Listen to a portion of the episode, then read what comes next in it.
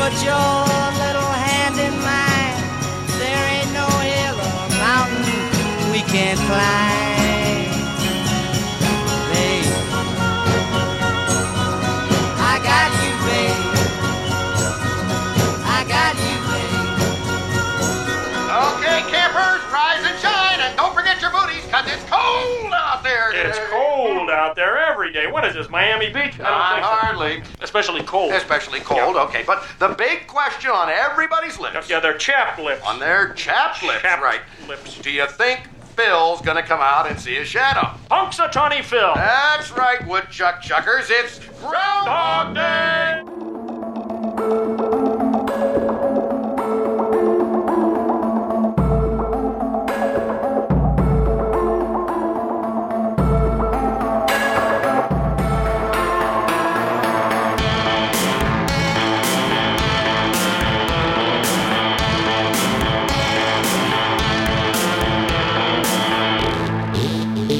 Welcome to the Time Shifters podcast. This show discusses film and television from the long and recent past as well as the news and events surrounding them. We thank you for tuning in and would love to hear from you. Follow the link in the show notes to all our social media and websites, or send us an email to timeshifterspodcast at gmail.com. Everyone, and welcome back to Time Shifters. We're continuing the year of the time traveler, and we have got a fun movie to discuss today. And I can't do it by myself, which is why I have my good friend and awesome co host, Tom, with me. Sir, how are you today? Everything's good, woodchuck chuckers. Uh, happy Groundhog Day. Happy Groundhog Day. Due to uh, poor planning on our part, where we should have had this episode come out on Groundhog Day, we're actually going to record on Groundhog Day and talk about the film Groundhog Day. Due to poor planning on our part, we forgot to. oh wait, am I getting ahead of myself? Uh, it's going to be a fun uh, discussion. It's been a long time since I'd watched that movie, and it was kind of fun to revisit it. yes, definitely. Because uh, it, it occurred to me I hadn't actually tried this one in a, in a while, and and had forgotten some very important points. Like this is a Harold Ramis movie. Yeah, I actually had forgotten that as well. That it was a, a, a Murray Ramis uh, team up, and one of the I think it was their last actually. Oh wow. Uh, I'll get into that. Uh, I think we'll get into that a little bit when we start to discussing the film. But yes, like you, there was a.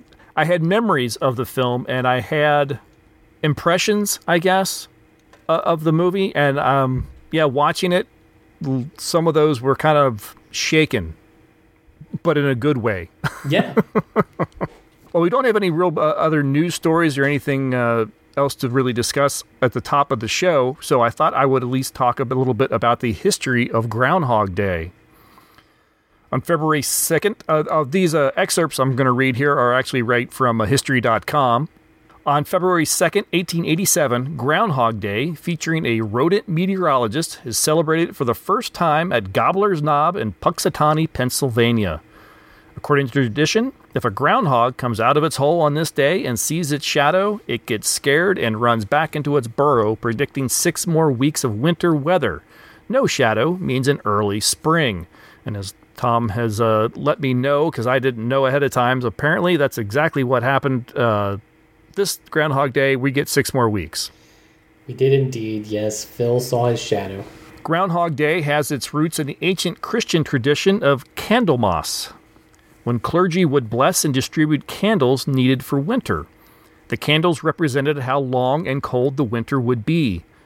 Germans expanded on this concept by selecting an animal, the hedgehog, as a means of predicting weather. Once they came to America, German settlers in Pennsylvania continued the tradition, although they switched from hedgehogs to groundhogs, which were plentiful in the Keystone State. In 1887, a newspaper editor belonging to a group of groundhog hunters from Punxsutawney called the Punxsutawney Groundhog Club declared that Phil, the Punxsutawney groundhog, was America's only true weather forecasting groundhog. The line of groundhogs that have since been known as Phil might be America's most famous groundhogs, but other towns across North America now have their own weather predicting rodents, from Birmingham's Bill to Staten Island Chuck to Shubac- I don't know how to say this. Shubenacadie Sam in Canada. I Canadian listeners, uh, could you actually send a, Sure. a voicemail, a, a recorded message on how that's Yeah, pronounced? break it down for us. Give us the pronunciation. In 1993, the movie Groundhog Day, starring Bill Murray, popularized the usage of Groundhog Day to mean something that is repeated over and over. Today, tens of thousands of people converge on Gobbler's Knob in Punxsutawney each February 2nd to witness Phil's prediction. The Punxsutawney Groundhog Club hosts a three day celebration featuring entertainment and activities. Uh, you were telling me that we had a, a death in the groundhog community. Yeah, you know, we don't like to focus so much on celebrity death. I mean, we do talk about them once in a while when some of our favorite actors and some of our uh, favorite genre films have passed. Uh, but since today is Groundhog Day, we have to mourn the passing of Milltown, New Jersey's Milltown Mel. Mel, their groundhog, passed away literally the day before Groundhog's Day, so he did not get to fulfill his mission. Oh, he pulled a Betty White. He did pull a Betty White, uh, and I don't know what that says for this year that the groundhog is out before he can even do his job. Well, at least it wasn't Phil. Can you imagine what would happen if that had been Punxsutawney? I, I'd be in mourning today, actually. yes, I'd, I'd assume that all the other end of world predictions were wrong, and this is the true telling. See, I, I have decided for a long time now, uh, even independent of the Groundhog Day film, that Groundhog Day is simply the most fabulous holiday ever conceived. Because it, it's it's just so much fun and so nonsensical. and I was gonna say it's the it's the pure nonsense quality, isn't it? it, it truly is, and it is one of my greatest. Uh, it, it, it's a bucket list kind of item. I I want to eventually have a special someone in my life, and I want to go spend Groundhog Day in Punxsutawney. I think that would just be absolutely fantastic. I bet you it would be a lot of fun because you know, and I think it's even mentioned in the film that those uh, festivals and everything always have the best food. I well, anytime you have yourself uh, a a festival rooted around German tradition, you're gonna have some good food Yes, and beer and, beer, and good beer. it will flow. Yes. So that's a little bit of the history of Groundhog Day. Uh, don't have anything else. I haven't really been watching anything that really fits the theme of our uh, our series, so I won't uh, mention anything else now. Uh, Tom, I don't think you've had either. I know both of our lives have been uh, a little bit of turmoil over the last couple weeks. Y- yes, uh, good and Not bad. necessarily all bad or anything, but No, no, no. It's just uh, the the professional lives outside of uh, outside of the fun that we have here uh, have progressed and good for us both. Uh, but it keeps us busy. it, yes, things have been in flux. We'll just say that Yes. much. So let's uh, go ahead and take a break. We'll listen to a promo from their podcast, and when we come back, we will discuss 1993's Groundhog Day. Then put your little hand in mine. There ain't no hill or mountain we can't climb.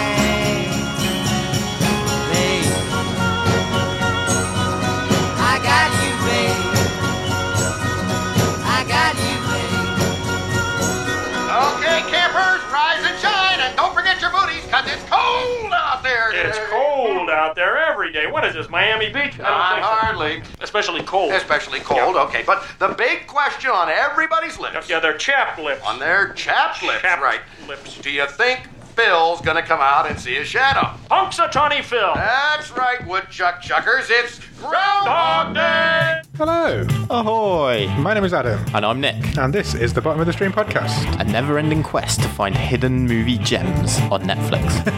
Uh, every week we watch a random movie that we find on the stream, and we talk about it for about an hour. Uh, yeah, as well as that, we round up the news of the week and uh, we usually mention what we've been watching at the top of the stream. Yeah, so if you're into Netflix and you enjoy watching stuff on there, give us a listen. Join us aboard our podcast boat as we navigate the perilous water. Available now wherever you get your podcasts. It's Groundhog Day. Groundhog time. A thousand people freezing their butts off waiting to worship a rat. Weatherman Phil Connors is spending the day in Punxsutawney, Pennsylvania. Phil? Ned! Ned Ryerson, I did the whistling belly button trick at the high school talent show. Bing! Bing! But Phil's about to find out. He's not just stuck in Punxsutawney. Will you be checking out today, Mr. Connors? Chance of departure today, 100%. He's stuck Groundhog Day! Groundhog Day. I'm reliving the same day over and over. Phil? Ned Ryerson? Bing! Do you ever have deja vu, Mrs. Lancaster? I don't think so, but I could check with the kitchen. Well, it's Groundhog Day. Again? At first, he was a little anxious. Phil? What? Will you be checking out today, Mr. Connors? I'd say the chance of departure is 80%. But now, We could do whatever we want. he's discovering the possibilities Don't you worry about cholesterol? Why? and living life mm. like there's no tomorrow. Phil Connors! Ned! Because there isn't. I am an immortal. I have been stabbed, shot, burned, frozen, electrocuted. I'm a god. You're God. I'm a god. I'm not the god. He's out of his gourd. But to get what his heart wants most What are you looking for, Phil? A date for the weekend? means living this day over again till he gets it right. Believe it or not, I studied 19th century French poetry. What a waste of time. I studied 19th century French poetry. La fille qui j'aimerais. You speak French. Oui. Bill Murray, Andie MacDowell, To the groundhog. I always drink world peace. Well, what should we drink to? I like to say a prayer and drink to world peace. Don't drive angry. Don't drive angry. He might be okay. Groundhog Day! life has a funny way of repeating itself. What did you do today? Oh, same old, same old. Bill Murray plays Phil Connors, a selfish and rude Pittsburgh TV weatherman who travels to Punxsutawney, Pennsylvania to cover the events surrounding the annual Ground- Groundhog Day celebration. What he thinks is just another boring assignment with his cameraman and new producer Rita, played by Chris Elliott and Andie MacDowell, respectively, turns into a nightmare when he finds himself stuck in a time loop that no one else is aware of and he has to relive February 2nd over and over. And over. And over. And over. Am I right? Am I right? Am I right? Am I right? Am I right? Right. As we were saying at the top of the show, it had been a long time since we had watched this film. This was a, uh, a DVD I've had on the shelf. It was probably one of those things where we bought it when it came to DVD, put it on the shelf, probably never watched it. I'm surprised this, the cellophane wasn't still on it. This is one of those films that, especially given its nature, the the, the notion of the repetitive nature of, well, life in general, but in this particular case, this particular day, um, because it reinforces itself over and over and over again in the film. There's never a time where you don't think that you haven't watched it recently. It it it gets into your psyche after you've seen it um, and if you've enjoyed it it lives there it's part of you Yeah, how many times have lines or scenes from the movie popped into your head because of something else that's going on? I mean, how many times have you looked at someone and wanted to go, Ned Ryerson? that first step's a doozy yeah no. Everything about it is an instant classic and it sticks in your brain and it, it, it's it's comfortable and, and and to this day I, you've already mentioned it before. This movie set groundhog day as the trope uh, the idea of reliving the same thing over and over again. I mean that wasn't really a part of Groundhog Day, but it is now forever. Yeah, I think it's so interesting that the writer decided, you know, he wanted to put it around a holiday of some kind. Mhm. What holiday? And being a romantic comedy, you at some point, whether it was uh, the original story or when uh, Ramis or or someone had started working on the screenplay, you would think, well, what? Let's switch it to Valentine's Day or something like that. Uh, make up some festival or something that some town is having for some other holiday. It would have been really easy, but they're like, no, Groundhog Day. Why not? and, and this goes back to like what I was saying even prior to that that movie is it's the absurdity of the event itself. So if you're going to tell a story about the farce of life, why not do it on what is essentially one of the most absurd holidays ever, which makes it also the most fun holiday ever. it's just, it's ridiculous. And, and, and if you really get down to the root of uh, Groundhog Day, like I said, I got up this morning and immediately looked uh, for what Phil had said. And if you think about it, Groundhog Day is over by about 8 a.m. so, so there's no event. right. The, the day is just it, it's like five minutes of time and and that's it. And but this is a whole holiday. Yeah, yeah. By the time most people are waking up and getting ready to go to work, the answer is already out there. oh, it's over. especially because you know he's on the East Coast, so by the time Central or or the West Coast start getting up, over, done with. Everyone can go home now. like the clock says in the movie, when it turns six o'clock, he's almost late at that point. right. Then put your little hand in mine. There ain't no hill or mountain we can't climb.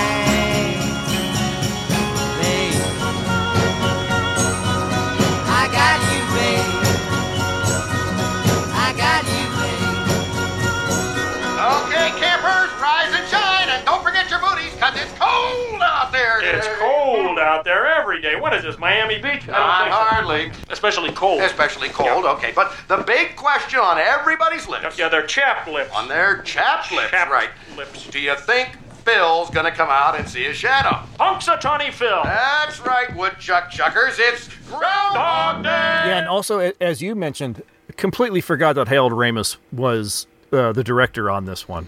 Director, um, he's co uh, screenplay writer and and a cameo.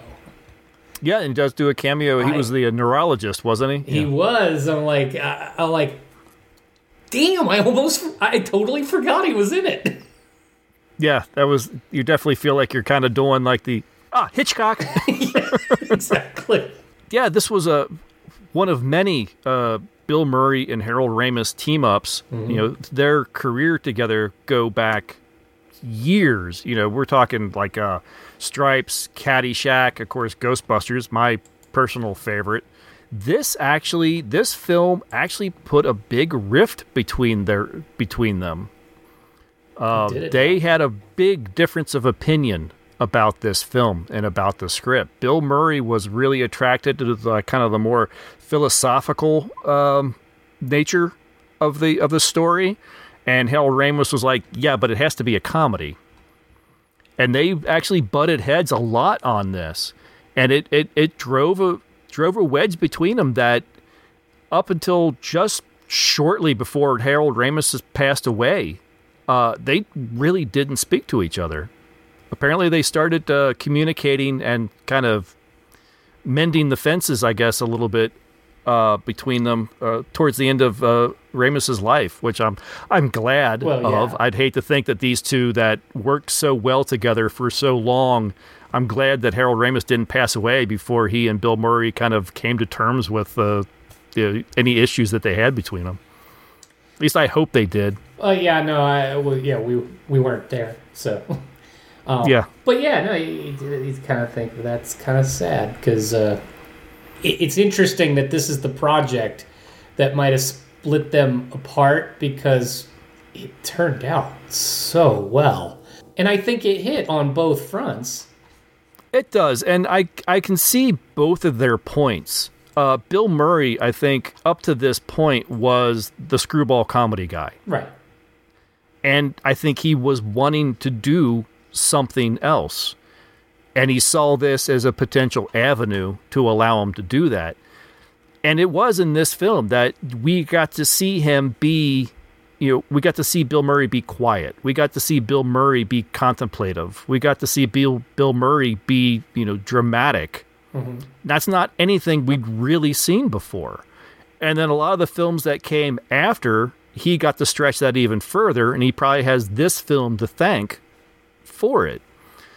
But had it been a much heavier tone throughout, without the comedy elements, it would not have been as big of a success, success as it was. And we wouldn't be talking about it 20 some odd years later, 30 years later. Well, and, and that right because this movie is one of those that's also it's not bound by a single genre of any kind. It is it's romantic comedy, it is straight comedy, it is science fiction type in nature. Uh, it it is philosophical when you get down to it, and that's part of what I want to get into the conversation about is is this was really well laid out in how it went through the potential psychological impact of going through something like this. As you as you said, Harold Ramis was a, a co-writer of the screenplay, and it was based on a story by uh, Danny Rubin, I think, who also worked on the screenplay. And when it came to uh, the character of Phil going through his time loops, they kind of based them on the uh, the stages of grief. Yes, and you totally see it. Anger and acceptance, and you know all, all that. Uh, and yes, you absolutely see that in this. Well, yeah, because the first stage literally is denial, and yes, that is the first thing that happens when he first goes through the first couple loops. But what else did you want to talk about? It philosophical uh, bits. I, I, believe I also read too that they kind of were looking at like Buddhism and the idea of the reincarnation and things like that. Well, yeah. Uh, well, we can go. Actually, you touched on on the major one, going through the stages of grief, uh, because that is entirely how the whole time loop is laid out. The first opening section is just straight up denial. He he he's like, this isn't happening. Even when we get to his second loop, he's still kind of like, this is not happening. And then Mm-hmm. you, you get into the the anger where he is, okay, screw it, I'll do whatever I want. Um, and, and they have fun with that, but I mean, he is acting out entirely. Right. Um, he gets to the point where he's suicidal and he is actually trying to kill himself. He before he even does the killing himself, he decides, okay, I'm gonna have fun with it. And so it's not just the the anger. There's almost an interim stage there where where um, I guess they uh, oh there's a there's a stage in grief like where it's negotiating or Mhm. something like that. And that's the stage where where he's like okay well i'm in this. So let's see what i can do with it. And that's when he starts uh, really womanizing during the whole thing or just living out little fantasies because he's stuck here. He might as well try some stuff and then when it doesn't play out when he actually meets the person that he's probably the most fascinated with andy um, or what is it you know Rita. Rita in the film, it's Andie MacDowell. Um, Yeah. And why wouldn't you be fascinated with Andie MacDowell? Right, you know. She's pretty adorable here. She is very adorable, right uh, right down to the little bucktooth face she makes with as the groundhog. um, but no, he, he becomes enamored with her, and and I think his heart is in the right place, but his his his approach is all wrong because he's still trying to get that other other approach down.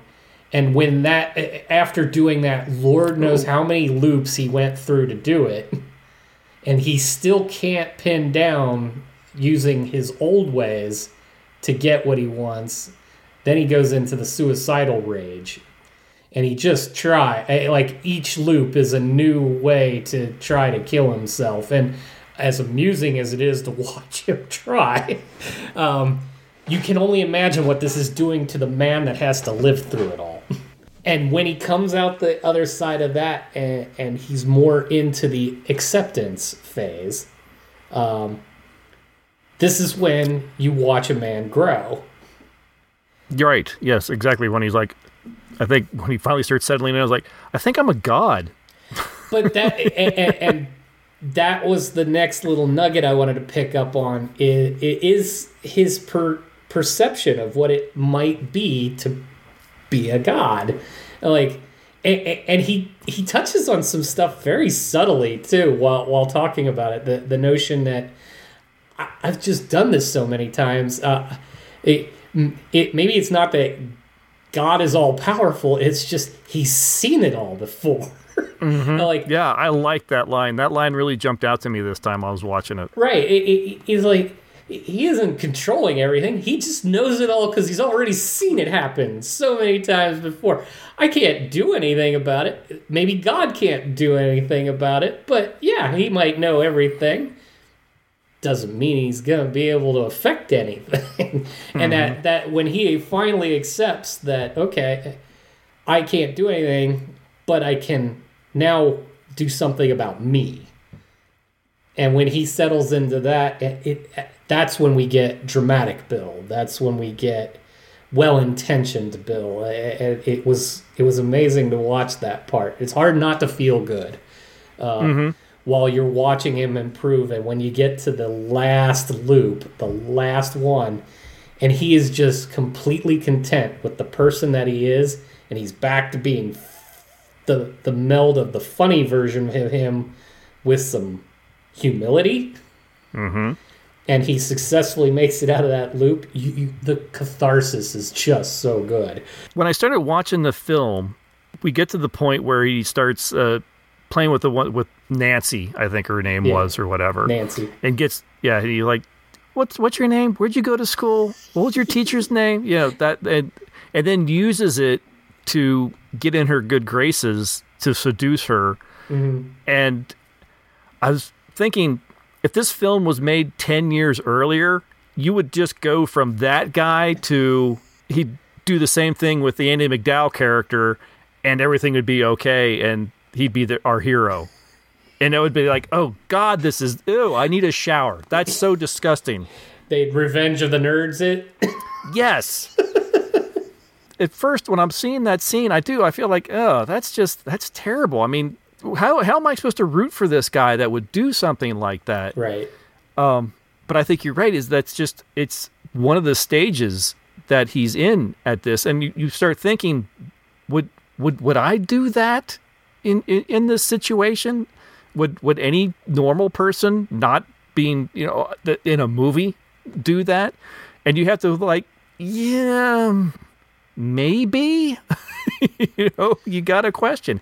But it was so refreshing that there was so much development from that to what we get in the end. I mean, you he does redeem himself, I think. it's that whole notion um, if you want to find yourself you got to hit rock bottom Um, Yeah. and, and he had to take himself to his worst place uh, and when he when he saw the, the, the his attempts at seduction especially when it didn't work on the one woman he wanted more than anything Mm-hmm. when she would not succumb to the, the it, it- it's almost while she couldn't possibly know what was going on it was like she w- knew what was going on because everything was always off about it and that last loop where he, he he's just a mess he's trying all the same things that worked before on rita Mhm. only he he's overplaying his hand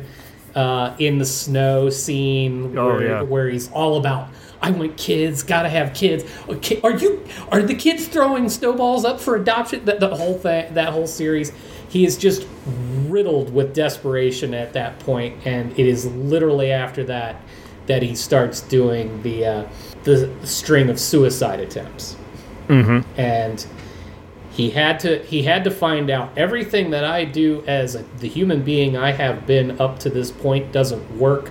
I hit bottom, and when then when then death won't even release him. he has no choice but to go build from the ground up. Then put your little hand in mine. There ain't no hill or mountain we can't climb.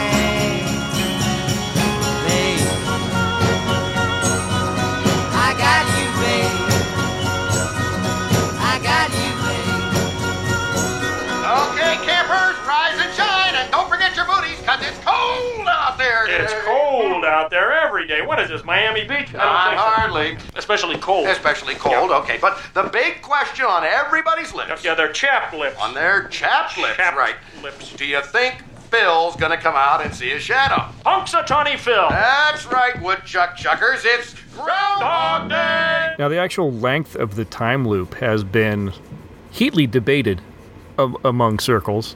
There, I read that uh, experts said that it takes a minimum of 10 years to truly be proficient at something. Sure. And so you have a man who has taught himself French, taught himself the piano, taught himself ice sculpture.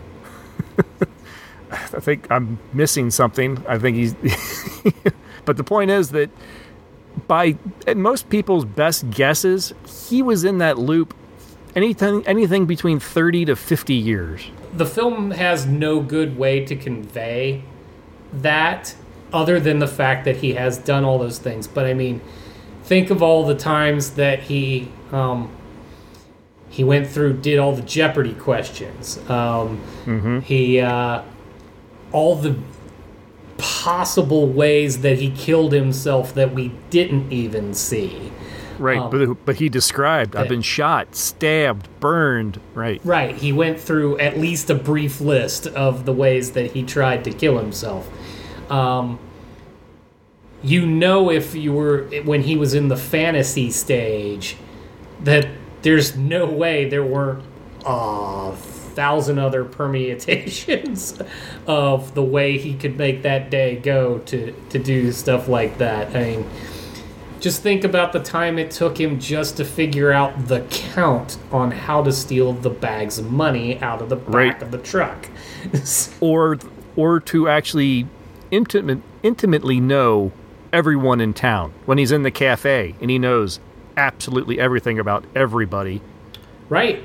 Well, So you pretty much have to he has to focus on one person for who knows how many loops to get that kind of information. well, and, and when he's when he's trying to court Rita, in, in what from everybody else's perspective, this is a 24 hour period of time.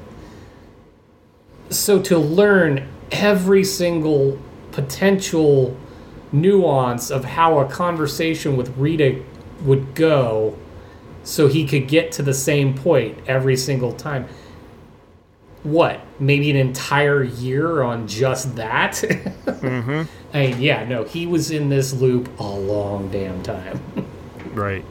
Uh, speaking of the, the that cafe scene, that was another moment where, for a brief second, I thought, "Ew," but they they saved it instantly with the next line. He points to the one bus bot bus boy, and he mentions a bunch of things, and he says, "Oh, and he's gay." And I thought, "Holy shit! Did he just out some kid, at, you know, in some small uh, town of Pennsylvania?"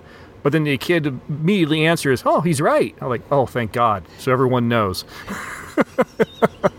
I thought, "Oh." Again, I'm thinking, oh my gosh, if this was 10 years prior, True, but uh, if you also think about it, how did he find out? He's been through the loop so many times that he has somehow found himself in a position to in in, in that same 24-hour period that would reveal that guy to be gay to him. So, Right. yeah, who knows? Well, I like to think too, just like everybody else, it could just been over years of having different conversations with the same person. absolutely. Um, He, but he- I, I could see him definitely the way that he was doing things at that time. I could see him looking around and going, "Okay, that guy in blue. I'm going to keep talking to that guy. And he's just going to keep doing it until he gets as much information as he can from that guy in that day. hmm Well, and when we get to the point where he's actually trying to build his life back and he's focused on the old man that was begging at the Yeah. corner. And, and this is another one. This is actually one of the, the, the deeper, more dramatic, mm-hmm. more philosophical moments through that is he spends how many different loops trying to save this old man. That in itself becomes a moment of acceptance too is every single iteration of his of the loop ultimately there's not anything that he can do to save that man. And at some point he has to come to terms with i can only do so much Mm-hmm. and when you're a guy in this kind of situation and you're starting to feel a little godlike, because I mean, you can do anything, you can be anyone, you can know everything about everyone around you, and then to still be humbled by the fact that there are still things outside of your ability, even in this brief moment in time. That's another spot where he got humbled. Gosh, this is one of those films that it, when it's so good, it's like, what do you say? It's so much easier when there's when you when you can When you can pick the on it to pieces. when you can start picking threads, and that's kind of where I, why I've brought out a couple moments where you know, had it been a different movie, Sure.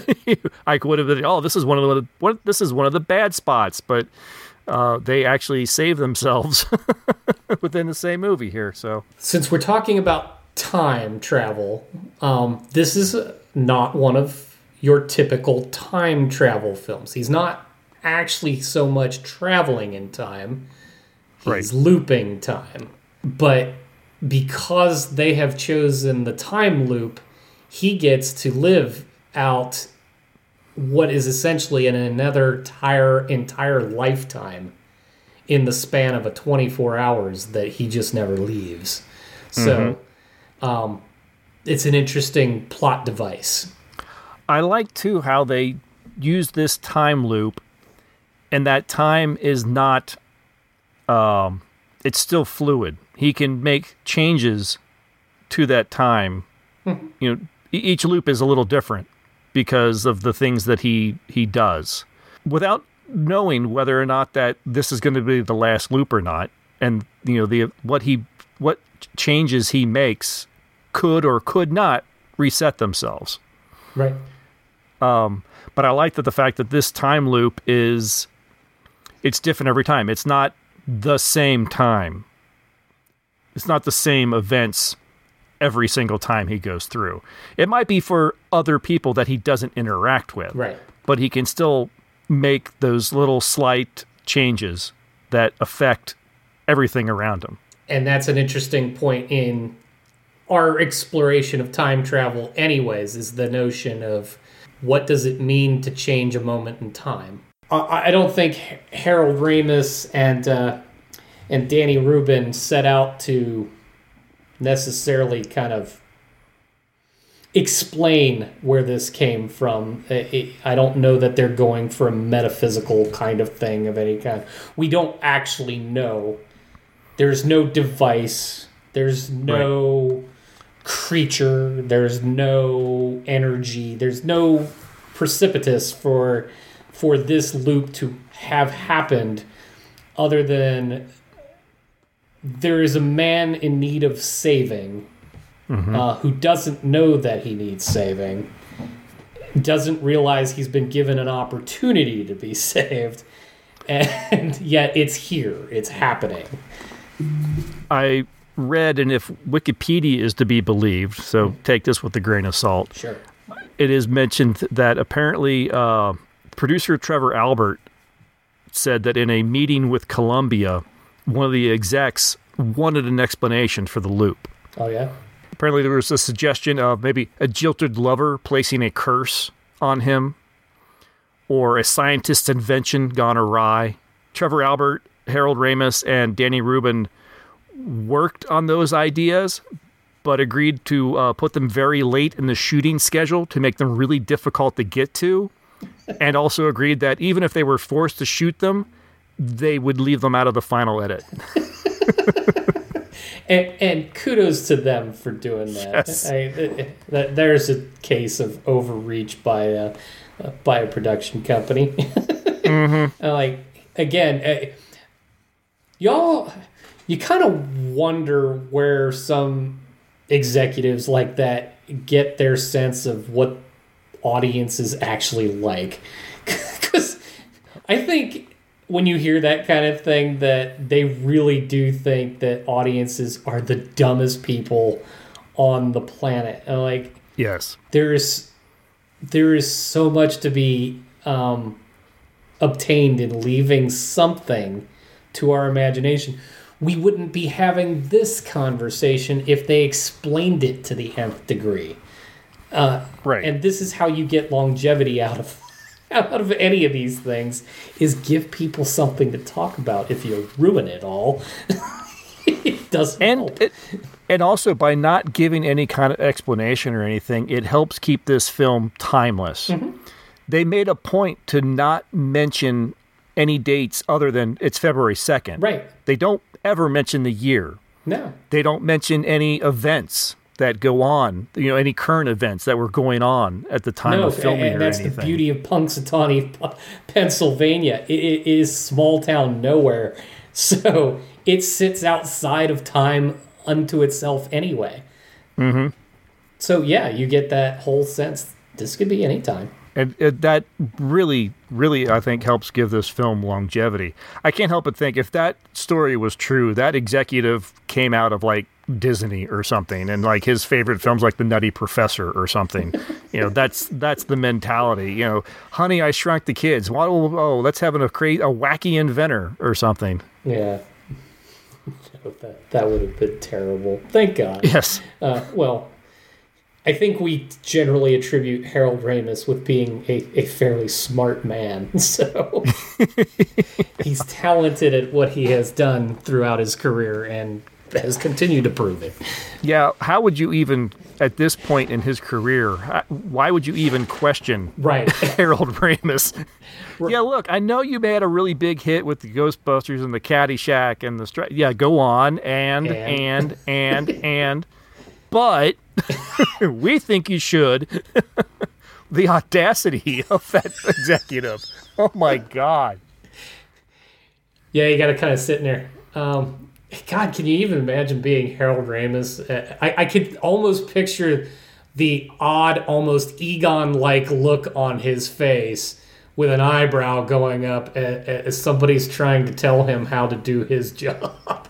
Now, one other element I did want to get into with this film is uh, is also the beautiful choice of one, the main character being named Phil Yes. um, being a weatherman, and essentially at the onset of the film, it already described what was going to happen in the film with just his little weather thing. This is a man that was already irritated by the fact that his day is the same day every day. Being a weatherman, that, eh, that's his job. He shows up, he talks about the weather in very frilly ways, and then he goes home and he comes back and he does it all over again. Right. So Oh, this is this is your third visit to Punxsutawney, isn't it? Right. Four. It's the fourth. Yeah, so even year after year, it is starting to look a lot like it's the same thing over and over again. So, the, this whole plot device to go through the time loop constantly was a way to take. They even did it in the middle Uh, because as he talks about, like he's at the bar um, with with the two guys uh, in the in the red car, um, Mhm. and he's talking with them about literally what's happening to him, how he's living the same day over and over again, and even they're like, uh, "Yeah, that that's our life," um, and Mhm. this movie kind of shakes up the notion of you don't need a time loop to recognize when you're stuck and if you can figure out that you're stuck maybe you can start to figure out how to get unstuck Mm-hmm. so it's a nice little um, dovetails nicely there. Yeah, no, the film has a lot of layers that I think unless you revisit it occasionally, you forget. and I highly recommend it. Revi- I, I actually heard of a, a, a, a family or something that used to make it a thing to watch Groundhog Day every year on Groundhog Day to the point where they had to skip a Groundhog Day because they're no, I think I, I think I know that one by heart by, by by now. But then even just the act of skipping one year forced wanting to do it the next year so badly. So Uh, there's a, a joke or a meme that floats around online about the idea like they should announce a a, a remake of Groundhog Day, but then to just show the original Groundhog Day. it, yeah, it's a joke, but also, yeah, yeah, that's exactly what they should do. that that would be fantastic. Just remaster it. right. Clean it up, make it look a little fresh and new. Uh, but yeah, otherwise, don't touch it. Mm-hmm. That would be brilliant. I'd go. I would happily plunk down my whatever it is it's now 15 20 bucks to go see it Yeah, I might actually uh, be willing to do that too. yeah no I, I would be willing to go see it in punxsutawney pennsylvania right after i'm done seeing the rat tell me whether or not there's going to be more winter I have to think. I've never looked up, but I have to think that there's a local theater, and I have to think they show this during the festivities. A new friend of mine told me that uh, somewhere down in the greater DC area, there is a pub that today is showing Groundhog Day every two hours for the full 24 hours. Nice. Like, damn, if I weren't recording this, might have to have been there. Now, this was a fun rewatch. And this is a one, uh, like you said, it's already timeless. But because of the the elements that are in here, all the layers that we've been discussing so far, it hits you different at different times of your own life. So for us, I mean, th- this was 1993, so we've been watching this for at least once in a while for the past several decades. Oh yeah, no, absolutely. I think as as you get older, I'm sure that me in 1993 saw him doing the whole, you know, what's your name? Where'd you go to school? And thinking, yeah, that's what I, yeah, you know, and yeah, obviously now I'm looking back and I'm, ooh, yeah, no, yeah. so so I'm I'm a little bit more towards the end when he's running to catch the kid out of the tree and getting upset that of all the times you've never thanked me. Love that. Hard not to lose myself. As soon as the kid starts falling, what do you say? What do you say? Damn it. The only thing uh, I- I, I could say negative uh, about this and why you don't watch it more than than you should it, is nobody needs Sonny and Cher in their head like that. Then put your little hand in mine. There ain't no hill or mountain we can't climb. Babe, I got you, babe. I got you,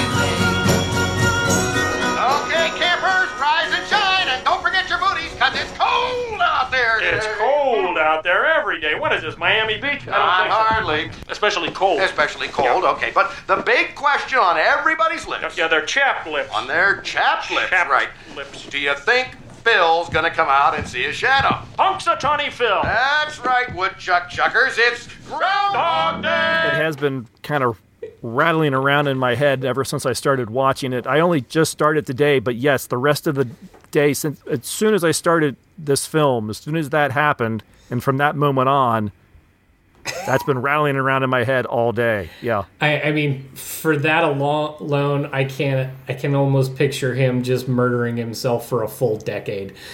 I could definitely relate to him. How many times did he smash that clock? For that, you almost wonder: uh, did he start tinkering with what time of day he actually tried to kill himself? Because if you do it too quick, you're gonna hear it right away again. With some time in between. Yeah, if you if you do it at six oh one, six o'clock's coming right right around again. Are there any uh, reviews on this film? Oh yeah, yeah, yeah. We got so going on this, uh, reviewing it ourselves. I almost forgot. Uh, interestingly enough, the uh, the one that I want to uh, review is actually it's really kind of awesome because it's Roger Ebert, and he's Roger Ebert reviewing it in 2005. It's actually Whoa. several a couple decades later, and the part I'm going to read for you is literally right out of the gate. So he says Groundhog Day is a film that finds its note and purpose so precisely that its genius may not be immediately noticeable. It unfolds so inevitably, is so entertaining, so apparently effortless that you have to stand back and slap yourself before you see how good it really is. This is him essentially revisiting. He even goes on to say, certainly I underrated it in my original review. So wow. this hits on what we've been discussing. It this after you've seen it and after you've tied it into this holiday, it's a fact in your life. And as we've also hit on, anytime you revisit it, it's hitting you at a different stage in your life and it means a little something else each time because there's so much to this film that's other than just a, a romantic comedy. Yeah, that's interesting. I, I like the fact that you know he watches it later and went, "Wow, that's better than what I remember." Right. Just like we were saying. I mean, we both remember liking the film, but now we're watching it again and going and, and finding and picking out so many more things that just raise it even higher than what our initial uh, reaction was. And, and, and as he points out, I, that's kind of the genius of it. it is it's it's a stages film. It's a it's a it's a path to maturity that uh, it's not evident. Like you said, back in 1993 when you watched it, you would have probably picked up on, on the hitting on the girl thing and gone, "That was super cool." Why can't I do that? Why can't I be in a loop where I can now figure out all the right things to say? Even if you take the obvious womanizing out of it, we've all had that moment where we could go, if only I could do that again, I could do it better. Um, for whatever outcome. Uh, but that's us focusing on the what can I get out of it. It takes time to get to the point of what can I do for somebody else with it.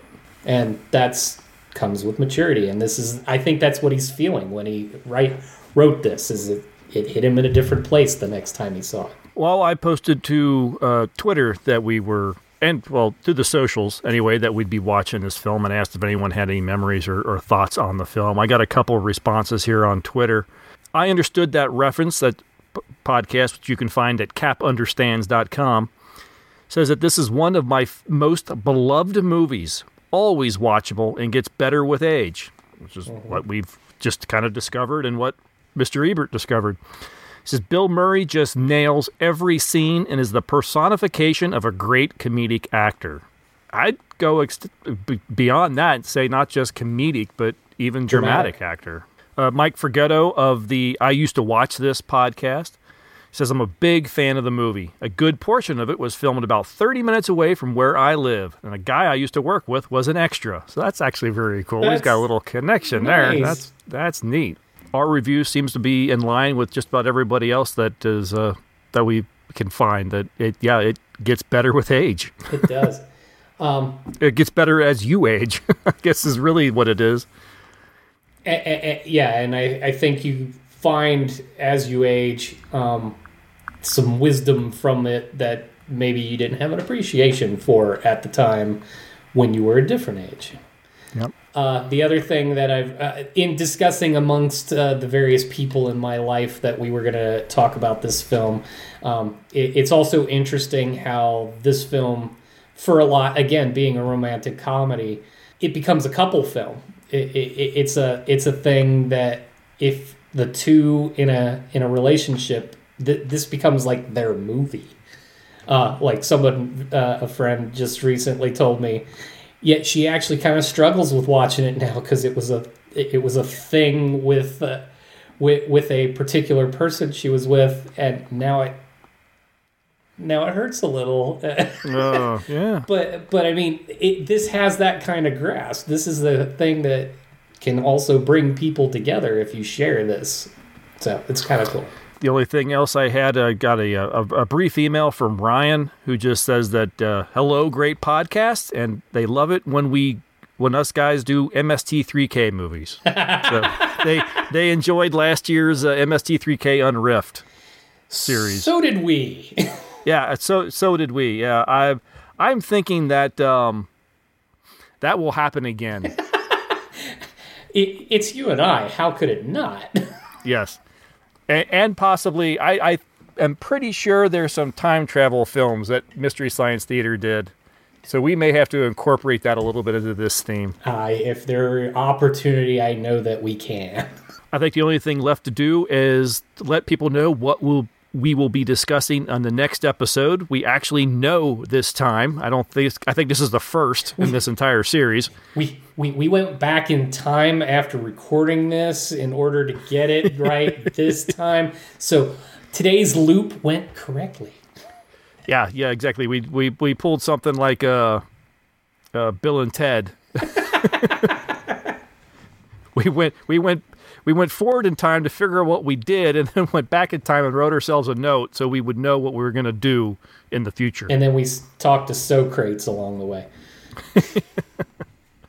uh, we are going to go into television and we're going to start looking at 1966's series The Time Tunnel.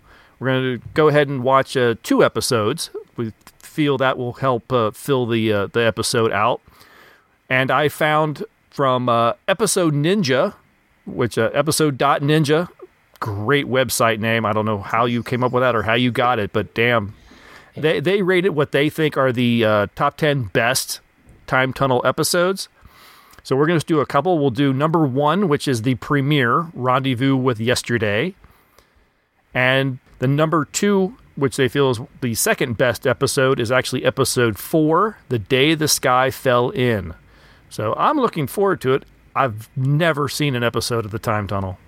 No, neither have I. So uh, we're, we're, we're relying on you, ninjas. yeah, yeah, yeah. I hope I hope you're correct. Uh, this will be fun. This is a series we were just discussing before we started recording. That was not a series that found its way to the uh, the syndication run, at least that we knew about. I mean, we remember watching all kinds of things growing up mm-hmm. that would show up on our UHF station. Mm-hmm. Time Tunnel was not one of them. For once, we can say something uh, outdates us uh, for for a bit. So because it ran for a single season and before we were born.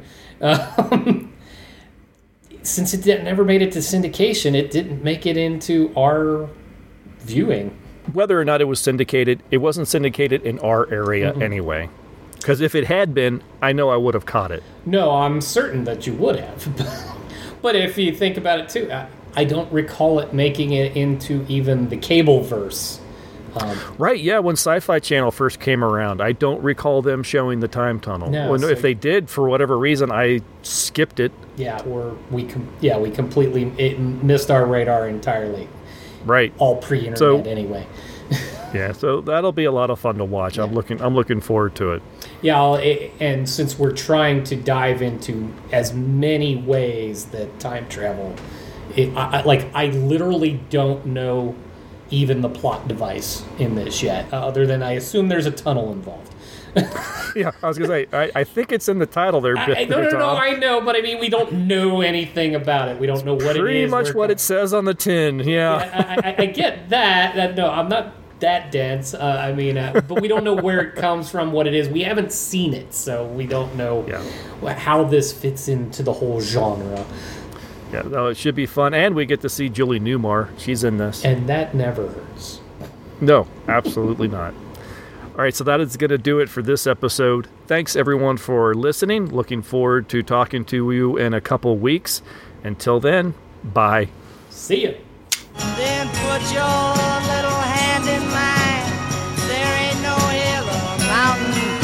In mine.